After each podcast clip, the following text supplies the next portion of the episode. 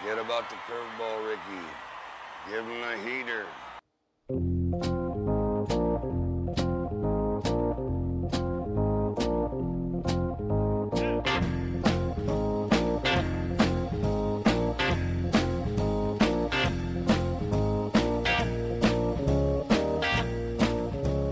And welcome to the Heater Podcast. I'm Dan Lewig. He's Corey Pieper.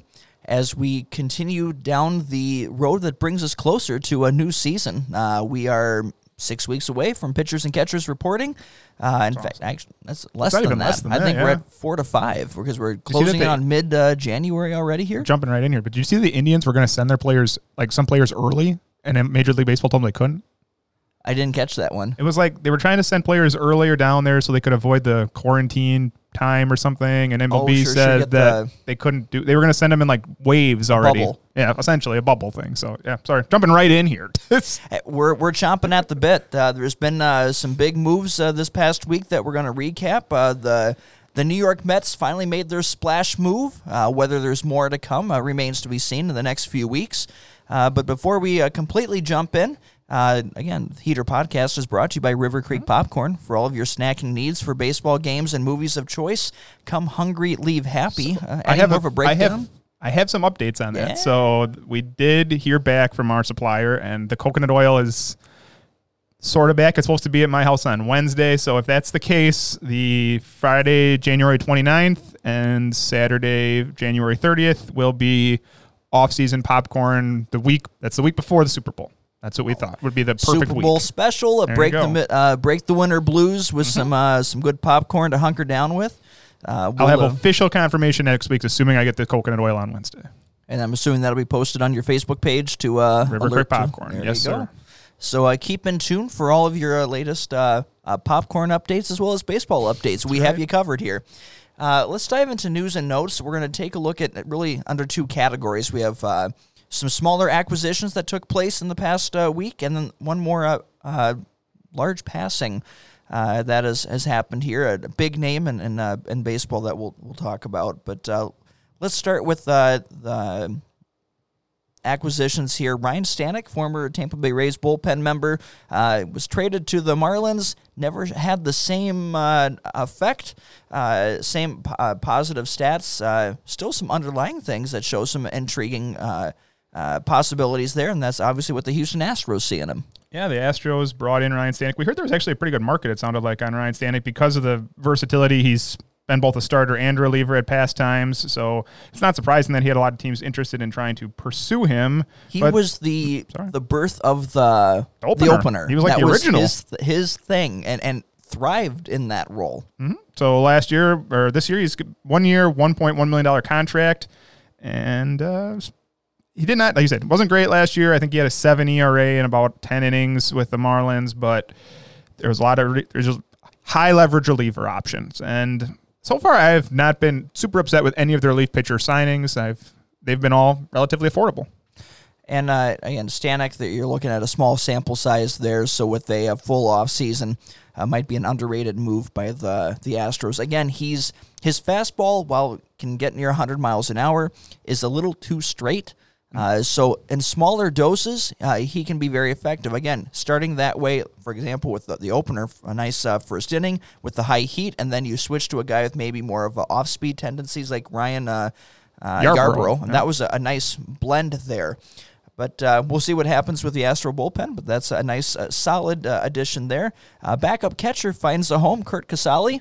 So this one, he signs with the Giants, one year, one and a half million. And while it's news for Kirk Casali, he actually had a very nice, very short year, obviously last year, but a very nice year as a backup with the Reds. And then they surprisingly didn't tender him, but uh, six home runs in 31 games, less than 100 plate appearances. Now, the Giants last year, remember, Buster Posey opted out right away, and then they pushed forward their top prospect, Joey Bart, with, and he was quite clearly not ready. I believe he hit like right around 150. I don't have it in front of me, but it was pretty rough. So what this says to me is that they're expecting Buster Posey back. Kirk Casali is the primary backup, and Joey Bart gets another year of seasoning back in the minors. and that uh, gives them options in case of injury and, and everything else, as well as more uh, focus on player development. So, uh, a solid signing uh, for a again a solid backup catcher, better in the short side of a platoon. uh, as your uh, with that right-handed bat. Sure. Uh, but uh, we'll see what happens there. Uh, Robbie Grossman is probably the the biggest of the three of the, of the names of acquisitions for a, a guy that. Uh, Robbie Grossman's a good player. Yeah. Robbie Grossman's a very good player. So he signed with the Tigers, two years, ten million. Uh, he actually has to pass a physical yet, but like last year, once again, 192 at bats, eight home runs, eight steals. He has a very versatile skill set. But like once again, this is another player who really excels. His is against right-handed pitching. He's switch hits, but it's much better against righties. But in that Detroit outfield, we've seen them make a few lower or not as high end signings, and I'd expect Robbie Grossman to be an everyday outfielder for them, along with Victor Reyes and probably Jacoby Jones. Again, a team that needs uh, of some veteran presence as they bring up the kids, uh, so it, it makes uh, makes perfect sense in that uh, location with Detroit. Uh, so those are the the smaller uh, acquisitions that have taken place this past week. Uh, now we have a, a larger name who uh, passed away, uh, Tommy Lasorda, who's been uh, an iconic figure in, in baseball for many decades. All of those Hall of Famers that we've talked about needed a manager up in heaven. So Tommy Lasorda, you know, spent what was it 21 years with the Dodgers. Did not from the mid 70s through the mid 90s. Every year with the Dodgers, two World Series, four pennants. Uh, like you said, it's more than just the managing though. It's it's the whole personality there. Very famously, you know, just a fun-loving guy from everything you ever saw. Passed away at the age of 93 just four days ago. The best wishes to his family, our condolences. But yeah, Tommy Lasorda. I said they got their manager. With that, we're going to take a look at uh, six major storylines that have happened in the past week uh, and things that we're monitoring as we move forward here. We're going to take a look at the the Washington Nationals' improved offense. Has it improved enough? Do we like the the moves they made to this point? Uh, the purge, uh, as we look at the three teams that have sold off uh, salary and talent. Uh, which of the three do we like as uh, still having playoff potential in 2021? Uh, from the move that looked like it was going to happen, but financial landscape might have pushed back to Japan for a couple of key names that were uh, being rumored, as well as uh, does Nelson Cruz get a two year deal at age 40, the best DH in the game? Uh, does he get it from his hometown team, or what's the status there? The Dodgers uh, bullpen retooling that has been taking place. Not a big splash move, but perhaps the right moves. We're going to take a look at those stories uh, coming up here in just a minute. Cut my egg. Your eggs are cut, sir. Cut my milk. I can't, sir. It's liquid. Imbecile. Freeze it, then cut it. You. Bring me the Wall Street Journal. You two. Fight to the death. You are a madman. I want to party with you, cowboy. Now, you kids with your loud music and your Dan Fogelberg, your Zima hula hoops and Pac-Man video games, don't you see? People today have attention spans that can only be measured in nanoseconds. Be honest with you, I love his music. I do. I'm a Michael Bolton fan. Yes! That's awesome!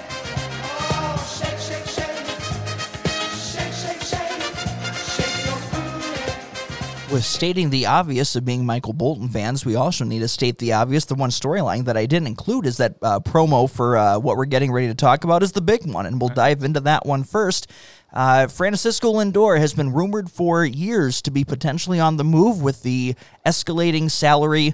Uh, again, a small market team is limited as far as putting together those types of big bucks that he's going to command in another year's time. So eventually, uh, even their owner came out and said, appreciate him while you have him because he's not going to be here long term. And so Francisco Lindor makes his move to the Big Apple uh, as part of a uh, two uh, uh, players. Not uh, uh, he's the headliner, but so is his uh, partner in crime, uh, pitcher Carlos Carrasco, is part of that trade. And uh, yeah, just a, the big move that uh, finally taking place. They Steve Cohen came in said we're making a splash move here. Francisco Lindor is probably the best shortstop right now in the game. I think it's. I mean, there's debate. You know, Trevor Story's excellent and Trea Turner's very good, but you could make the case absolutely that Francisco Lindor is the best shortstop in the game. Very young still, and then on top of it, to acquire probably a top 30 starting pitcher in the game, and Carlos Carrasco came back from the cancer last year and looked like he never missed a beat. So, yeah, it's absolutely a splash move. And now the Mets look. They're, they're looking good. Who? Uh, what do you like most about this deal? What What is it that stands out the most to you? are they going to sign Francisco Lindor to a long term contract? Because then it's getting Francisco Lindor at the age of what is he, 25, 20, 27. So I was a little older than I thought. So if they can sign him to a long term deal, a la the Dodgers and Mookie Betts, then it's that, right? Absolutely. That's what this feels like. This feels like you're getting him now, and before the end of spring training, that big money contract will be will be signed. And if you uh, and if you lock up a player of that caliber for five years, six years, that's that's it right there. You've got your superstar for the next five years, and I said, I don't think he's he's going to have a skill set. We are talking about players before the game that have skill sets that are going to age well and not age well. I think his skill set will age very well. So mid thirties at that point, still a good player. Now Carlos Carrasco, on top of they already had Jacob Degrom, right? Uh, debatably the best pitcher in the game right now. Uh, Noah Syndergaard's coming back at some point. We know that, and Stroman's coming back this year. On top of Carlos Carrasco, that's a really good pitching staff all of a sudden. Yeah, when you take a look at uh, keeping the, the, focus on Lindor for just a moment, uh, here's someone who, uh, again, they, they wanted their face of the franchise, right? They wanted to have that big splash move. And we talked before we got started with this of what I like the most about the Mets' moves is how they're choosing to invest. This was a hard thing for a GM to do when your owner comes out and says, "I want to make it rain. Uh, I want the splash moves. I want to spend big bucks here." That sounds great to fans' ears, even better to agents' uh, ears. But trying to, you lost a lot of negotiating leverage uh, with that type of comment. It's happened in football with uh, Stephen Ross with the Miami Dolphins, with his willingness to spend. Owners always, or excuse me, agents always pitted him uh, against someone else to drive up the market. So a GM trying to negotiate through that is quite challenging. Uh, they chose to go with the secondary move versus the big splash move so far, James McCann instead of JT Realmuto. Uh, now you have and this one I, am absolutely in favor of. If you want to make a face of the franchise big ticket purchase, I would rather trade for Lindor and spend the money in the long term contract there than give the 175 million that George Springer is asking because Lindor age 27, Springer age 31. Uh, this is a, a much better deal overall, as well as Carlos Carrasco at his price for two years versus paying for Trevor Bauer. So if we're talking like base, So on top of everything else, playing in New York is a whole different ballgame. And I, I don't think I think George Springer would do great there. I do. I think George Springer could be fine there. But Francisco Lindor, that big smile, right? Fun loving guy from everything you know. It, it it feels like when they had Jose Reyes and the fans loved yep. him, and it feels like it's going to be a match made in heaven there. So yes, as far as like face of the franchise moving forward, Francisco Lindor is he's marketable, right? That's the guy you want for that. So I, I, agree. I think it's better signing than Springer. It's not to say George Springer could still sign there. They're, that's oh, not out of the. It's very possible he could still sign there. I think it's his mark is basically down to two teams from everything we hear. It's New York or Toronto.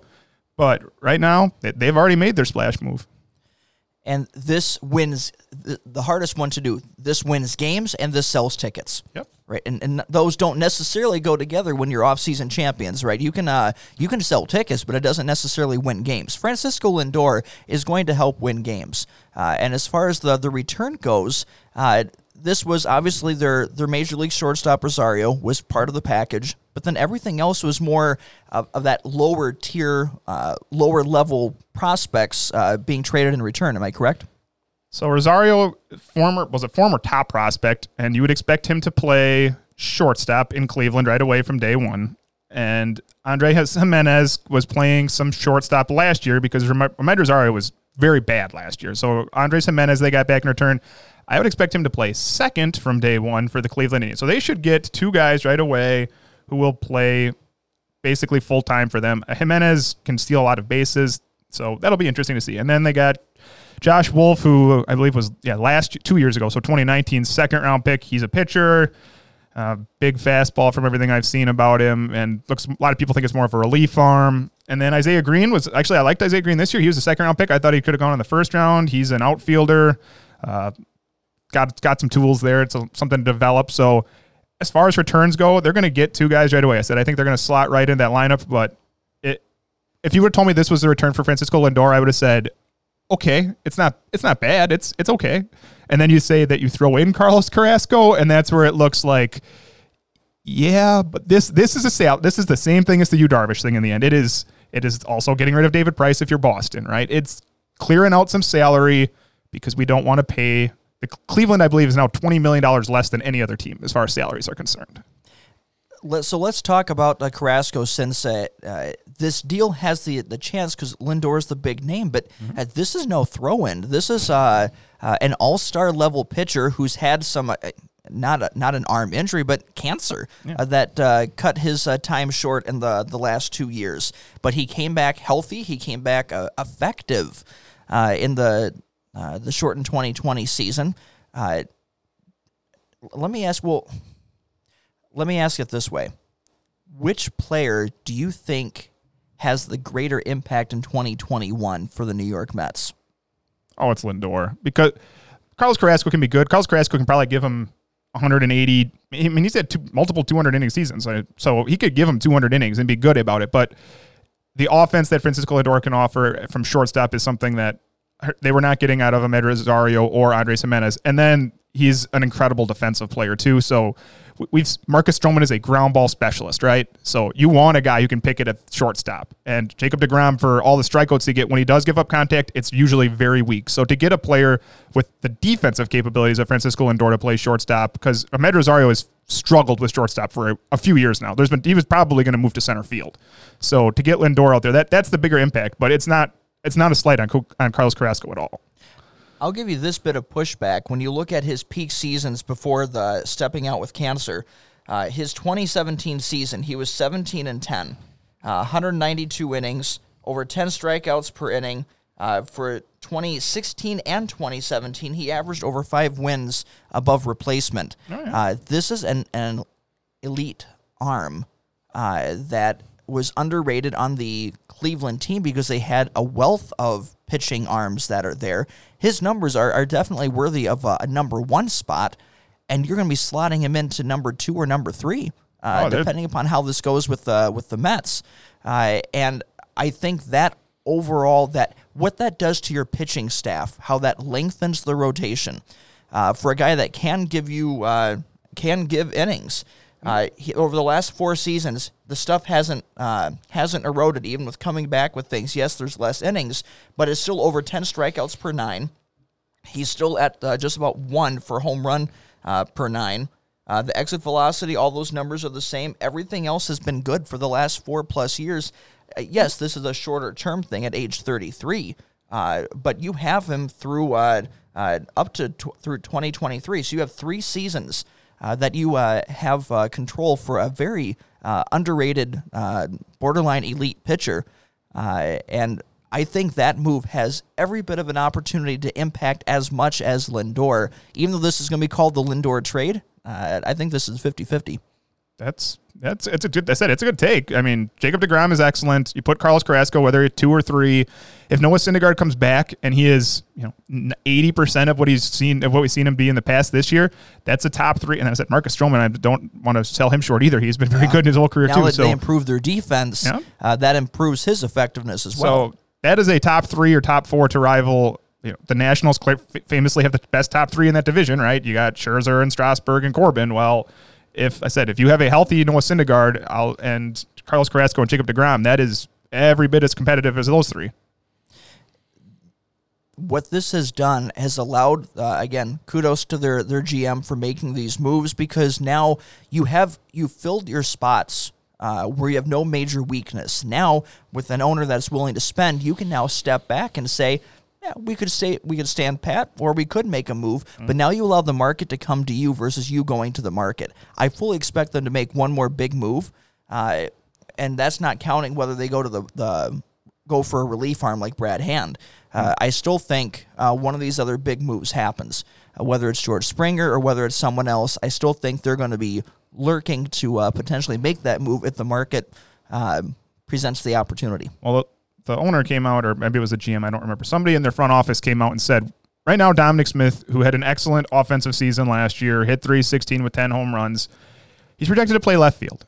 And if you've seen Dominic Smith play, he's a very large man, uh, very played first base last year, right? Pete Alonso and him went back and forth. They do not, or DH. And if there's no DH, they do not want him to play left field. They've said, we do not want him to play left field, which would leave them a gap in the outfield. George Springer is certainly the possibility there. Marcell Ozuna is a possibility. You've heard him mentioned some top possibility. So I think it's possible they make a move in the outfield now. If you hear there's a DH, then then it's all, all systems go. Then get another get another player in there, and then you can still play Dom Smith. I, I think they are still going to look at again. They're they're improving their up the middle defense, right? They already took care of shortstop. Uh, center field is on the list, but if you look at what they've done to this point, I don't see them going for the top person. I see them being big in the second tier. Uh, so that you're looking at uh, Jackie Bradley Jr. Jackie for Bradley, one yeah. year uh, is a possibility. Kevin Kiermaier via trade uh, is a possibility. Uh, so there's a couple of those guys that can very much improve that up the middle defense, uh, and then slot people into more to better roles. Again, that pitching staff can be that much better uh, with an improved defense with what they're doing on top of it. So that's what we'll monitor at this point as far as the team need. Uh, center field, uh, specifically, center field defense is what they're going to be looking at trying to fill, and that allows everyone else to go into uh, appropriate uh, space. The Mets still can be involved with uh, with excuse me with trades because someone like Dom Smith doesn't fit with what they have. They already have Pete Alonso, uh, and if there's no DH, uh, he could be moved to get maybe a relief arm or something else is part of another deal that could happen. So the Mets are still going to be very active as we move into the, the second half of the offseason. Let's flip the switch and talk about uh, the other side of this. Again, we've mentioned the Indians have cleared the most payroll of, of anyone and are now $20 million underneath any other of the lower tier teams. We've had three teams that have made uh, these types of salary cap and, and uh, trading away uh, current talent for future talent. When we look at the Cubs with Yu Darvish, also the non-tendering of Kyle Schwarber, some of the things being looked at there. Uh, you can look at the Cleveland Indians with Lindor, with Carrasco, uh, with uh, uh, letting go of, of Brad Hand. Uh, so they've cleared uh, a lot of uh, salary themselves. Uh, and uh, not re-signing Carlos Santana, I guess would be the other other one, right? And then uh, for the Tampa Bay Rays with the uh, uh, letting go of uh, not accepting the team option of uh, Charlie Morton and then trading away Blake Snell. So those are the three teams that have cut away current talent uh, as well as current salary. Uh, and so as we look at those three teams, which do you feel has still has the best odds of competing for the playoffs in 2021? Let's start with Cleveland. The, the cupboard is not dry in Cleveland. It is not bare. Considering that they have such a small payroll, they still Jose Ramirez is still a superstar, right? They're a third baseman. Jose Ramirez is still a superstar, very young, and Shane Bieber just got done winning the Cy Young Award. So they have two superstars still on this team. And there's some talk, you know, people really like Zach Plesac. I'm not always a Plesac guy, and Civale and Triston McKenzie. So they have some good young pitching, and that division famously has the Twins and the White Sox, who are very good, and the Indians were right there with them last year. But after that, the Royals and the Tigers are fun teams, but weren't really competitive last year. Uh, let's go to the Cubs. The Cubs, as you mentioned, have traded away Yu Darvish and let some other things go, but overall, the offense, there's talk that they want to try to trade Willson Contreras possibly to the Angels, but the offense is still the same minus Kyle Schwarber. And I do expect a lot of those guys to bounce back. I don't think that I've said I don't think that they're completely washed. Kris Bryant uh, is not as bad as he was last year. I don't think he's as good as he ever is going to be again, but I don't think he's completely washed.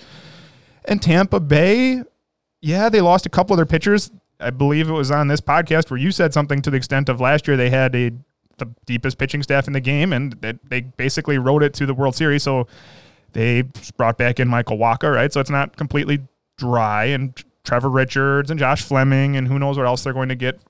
So it comes down to me to who are you competing against? The Rays still have to compete against the very young, very talented Toronto Blue Jays. The New York Yankees are very good, whereas the Cubs, I've said the National League Central is not very good. At this point, I don't think there's a very good team at this point in the National League Central. Uh, they're all very much in the middle. So I would say the Cubs are the most likely to get back to the playoffs just because their competition isn't as strong as either the Indians or the Rays. I, I agree as far as uh, when you're looking at who are you competing against, and that gives you more margin for error. The second question that I look at is whose uh, removal from the team is going to cause the greatest impact to the current team, and of all the players traded, and we've had we have all stars, we have Cy Youngs uh, that have uh, been traded here from uh, uh, Snell to uh, Francisco Lindor to Yu Darvish, and so ex- exploring all of those, the one that has the greatest impact that is going to impact the current team's the teams that they were traded from. I'll get this right one of these times. They're doing great. Um, Yu Darvish. Because the, you trade Lindor, and you're never replacing Lindor by any means. Rosario was solid uh, as far as uh, as far as that. It's not superstar level or all star level in that regard, but still solid. You still have Jose Ramirez as an MVP uh, candidate that's still on your team, as you mentioned, uh, and you still have uh, the the pitching talent that is there.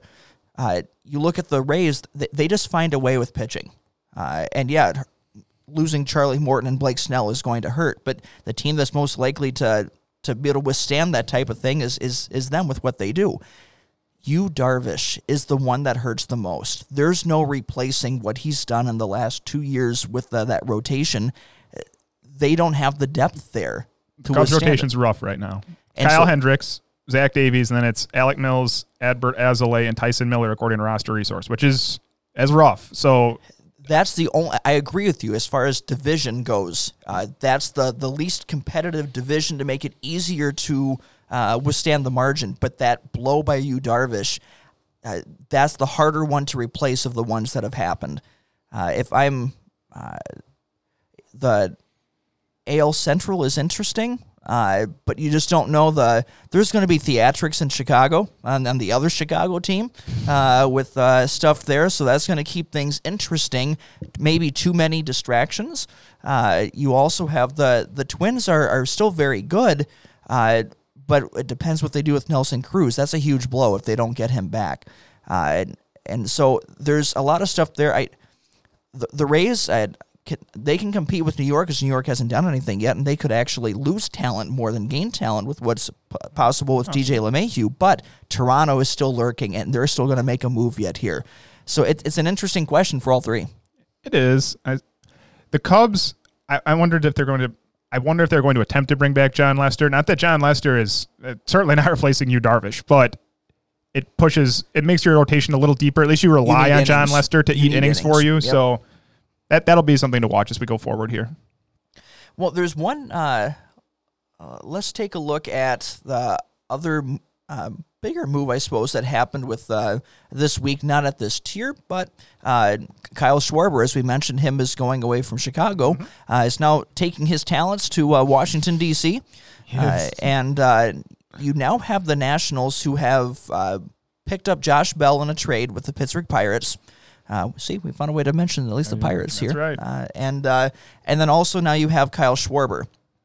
Kyle Schwarber is going to slot into left field, uh, and uh, And this Josh could be the first. worst defensive team in the game by a mile. They're not even trying. They're not even attempting to do it anymore. Nope, like Josh Bell is not a good defender, and Kyle Schwarber is probably the worst defense. Well, Jose Martinez was really bad, but he's not been signed right now. So Kyle Schwarber might be the worst outfielder in the game as far as defense is concerned, which is kind of strange on a team that I said is basically was built on pitching, but that's a different discussion. So Kyle Schwarber signs a one-year, seven million dollar deal, and it sounded like there were some incentives that could push it to ten or ten with a buyout or something, and then there's an option for next year for eleven million, and he, he has to recoup some of his value. So two years ago he was incredible, where he hit what was it, 36, 38 home runs with 92 RBIs. And then last year, shortened season, still had the home run power, 11 home runs, but he went from that 250 average to a 188 average. So he has to recoup some of his value. And here's what I'd say I don't, Kyle Schwarber strikes out a lot. It's 25% of the time at least. He also draws a lot of walks. It's kind of a old school Adam Dunn type of approach to the game, is the kind of the guy that makes you think of that. So Nice reference. Thank you. And so I don't think I don't think he's a 38 home run player. I don't think he's a 38 home run player, especially in Washington. I think he's a 25 home run player, and I think he's not a two or a 188 average like last year. It's probably once again right in the middle. So if you told me that he had 25 home runs, hit a 100 RBIs, because I think they're going to bat him like fourth. The last what I heard was they're going to bat him cleanup, and he had 100 RBIs and he hit 235. I think that's right about what you'd expect out of him this year. See, what's interesting is again, if you play people to their strengths, uh, what the Nationals still need to do is build up their their depth. They had that in their World Series year. Some of the added guys they had for part time roles. Uh, it's a shame they couldn't get Howie Kendrick to uh, come back because he'd be a perfect again fit for the, the a complementary player uh, at this stage. Uh, what Josh Bell and Kyle Schwarber do we can talk about what they what they don't do, but what they do is mash right-handed pitching. These are platoon players, but very, very good platoon players. You take a look at Kyle Schwarber's numbers from 2019 as far as going against uh, right-handed pitching. He batted 255, 348 on base percentage, 552 slugging percentage, a 900 OPS. He had a 127 uh, WRC plus uh, versus right-handed pitching. You take a look at Josh Bell, his numbers from uh, 2019 versus right-handed pitching.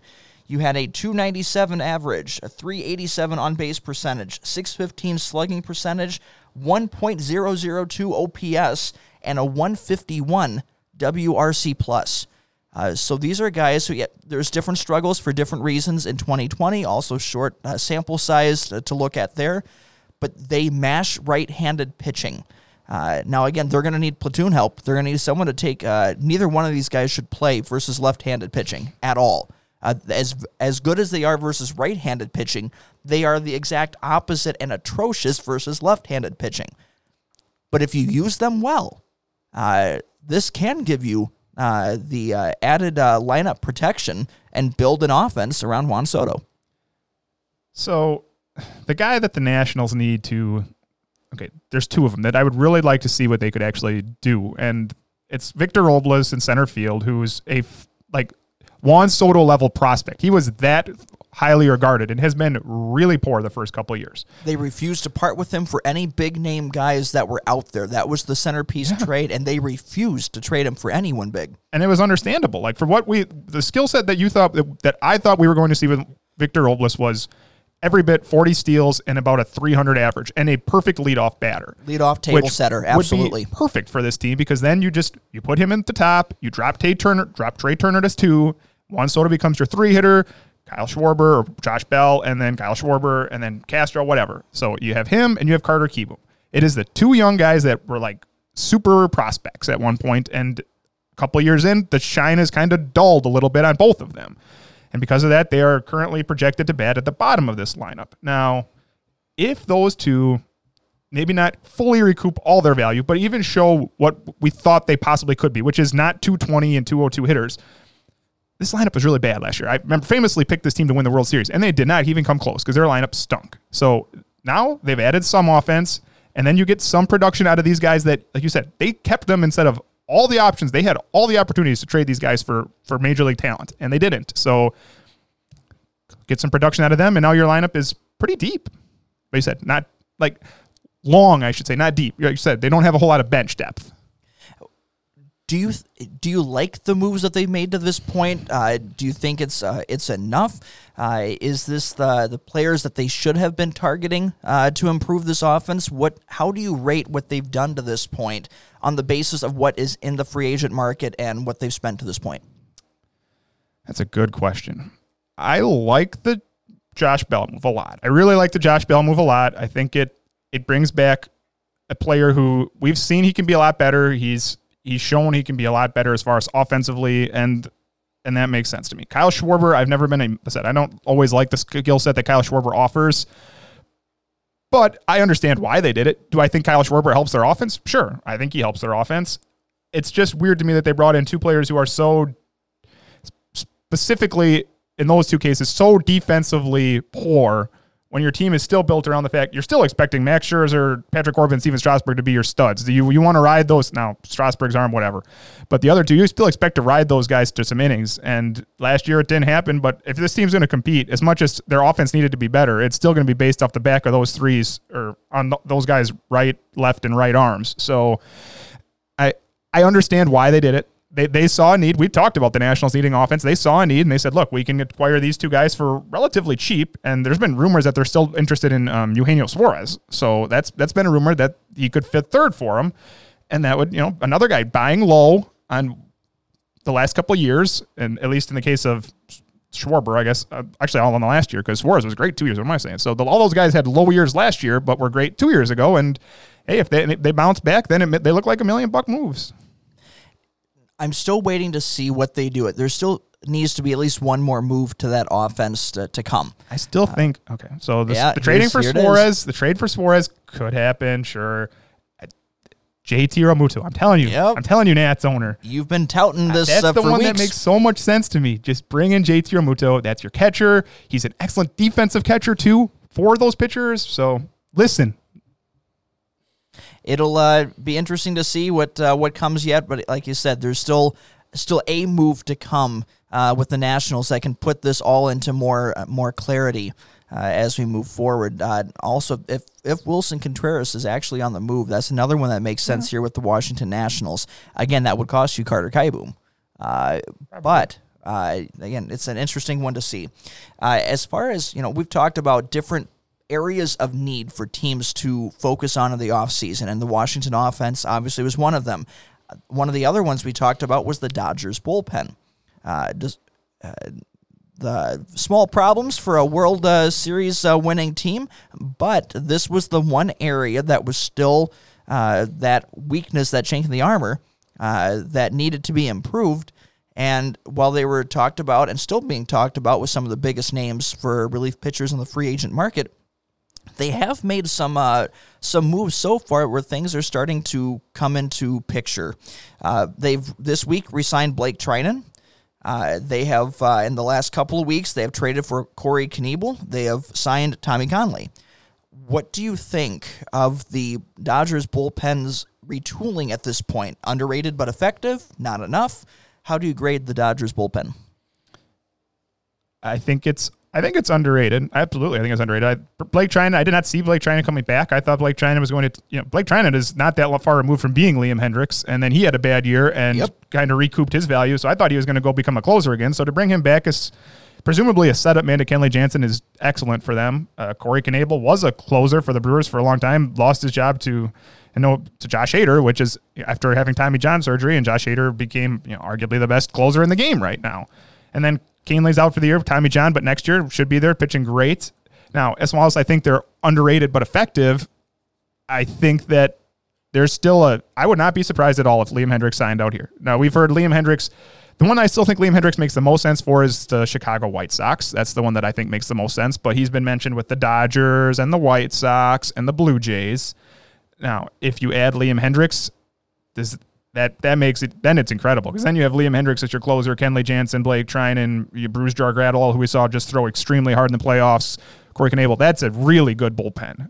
As it is now, it's they've certainly saw their weakness and said we're going to improve it because this is a team that doesn't have many weaknesses. Yeah, this one, uh, the Dodgers have the money to make a lot of different types of moves uh, for things. Again, they've been a dark horse candidate for uh, DJ uh, DJ LeMahieu, uh, and as well as uh, still some. I think it's more reporter speculation than real as far as interest in uh, Trevor Bauer. Uh, but they could do a little bit of anything. But if they want to spend just a, for them a little bit of money, you can get the top closer, uh, arguably in the in the game, uh, and and free agency uh, with what Liam Hendriks has done in the last couple of seasons.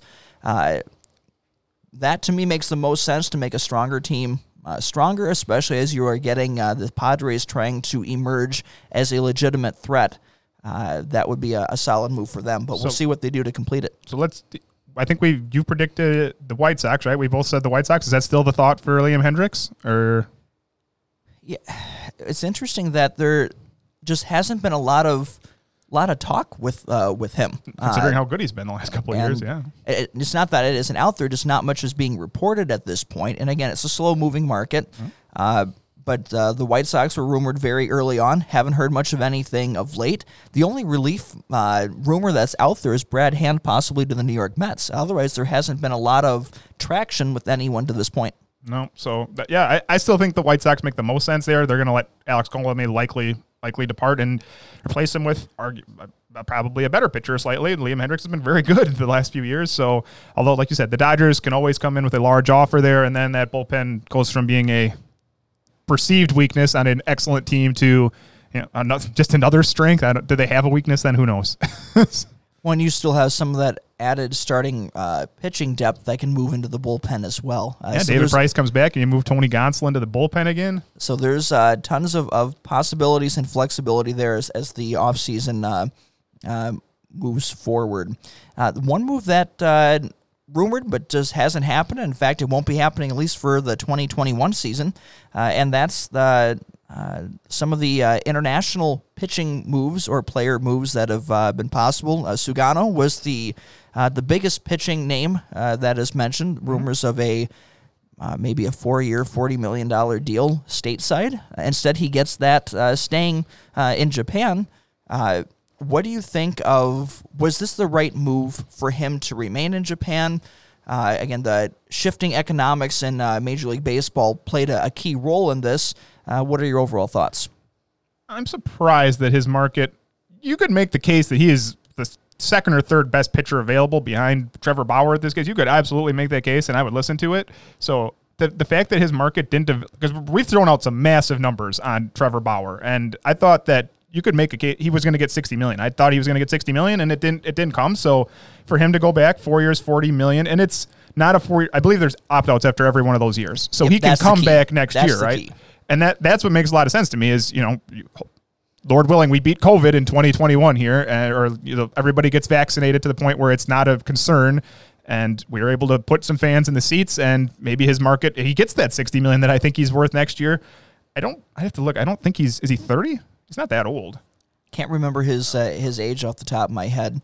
Uh, but uh, yeah, he was the one who was rumored as being one of the top, at least top 31. three, top four uh, pitchers available in the in the free agent market. He's going back to the Yomiuri Giants. That's a team that brought in that's just spent big on Justin Smoak and Eric Thames too. So that's a going to be a good team in Japan. So that'll be interesting to see what happens in the next uh, year. There's also another uh, player who has returned to the uh, to the Dinos. the NC Dinos. So Sung Boom Na, he he was going to struggle. He was not the same caliber of prospect like Ha-seong Kim was. Correct. Kim is is got a much more. He's not going to strike out nearly the level. Sung Boom Na was going to strike out a lot, I think, in big league baseball because he kind of struggled with some like big fastballs over there, and there are much faster pitches in the Major League Baseball than there are in Korea. But he decided in the end to go back also back to Korea. Uh, I think his was a one year deal he signed, but I'm not entirely sure on that. I said I liked him. I thought he was going to be a pretty good platoon bat, maybe like a DH type platoon bat, and in that type of a role, somebody like I thought the White Sox would have made a lot of sense for him, but uh, he's going back to Korea, and we'll see. Maybe he'll come back next year. I, I'm not sure on that one though. So the last uh, one that we're going to cover is the uh, on Sunday. Uh, the main reporter, beat reporter for the Minnesota Twins, uh, La Velle Neal with the Minneapolis Star Tribune, uh, reported that the Twins are refusing to make a two-year deal with Nelson Cruz. They will not do the second year uh, or provide a second-year option. They've they've offered two different one-year deals that they've at the beginning of free agency and once before Christmas. Uh, but Nelson Cruz has been wanting to hold out to see if the DH would actually happen in the National League, which would change his market. So he's been trying to hold off. Uh, but uh, what he's looking for is the first team to offer him that two years. Uh, that's who he wants to uh, to sign with. As far as the Minnesota Twins' perspective on this, uh, do you agree with their stance not to offer the two year deal to Cruz? Can they afford this stance? Yeah, yeah, they, they can because okay. So I just brought up their their projected lineup here, and I've talked about Alex Kirilloff on this podcast. I think Alex Kirilloff is going to be a very very good player in the Major League Baseball next season. I think he can come in right away and hit 280 with 20 home runs. I think that's that type of a talent there. Now, if you bring in Nelson Cruz, he does it in left field, and Jake Cave sits on the bench. Without Nelson Cruz, he probably plays DH for them and I, that's that's fine. He's he's not Nelson Cruz. I don't think he's going to hit the type of power that Nelson Cruz generates, but I think he's probably going to have a.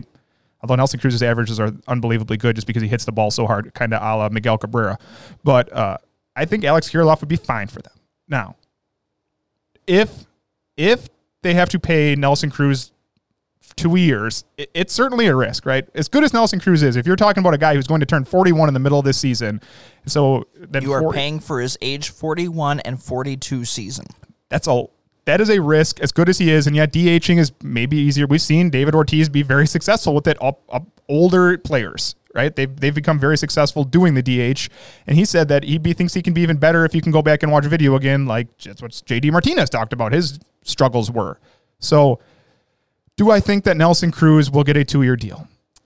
if the National League says we're going to have a DH, his market, like he's, that's what he's waiting for, right? His market expands, and there'll probably be a, some team offers him a two year deal. If it stays the same, I don't think the Twins necessarily are lacking in leverage just to maintain and say we're going to keep the one year offer and it's take it or leave it. The players that I compare Nelson Cruz to is you're looking at someone like Edgar Martinez, who was the the legend of DHs earlier on with, with the Seattle Mariners in the 80s and 90s. Uh, and also David Ortiz is more of the more recent uh, comparable to it.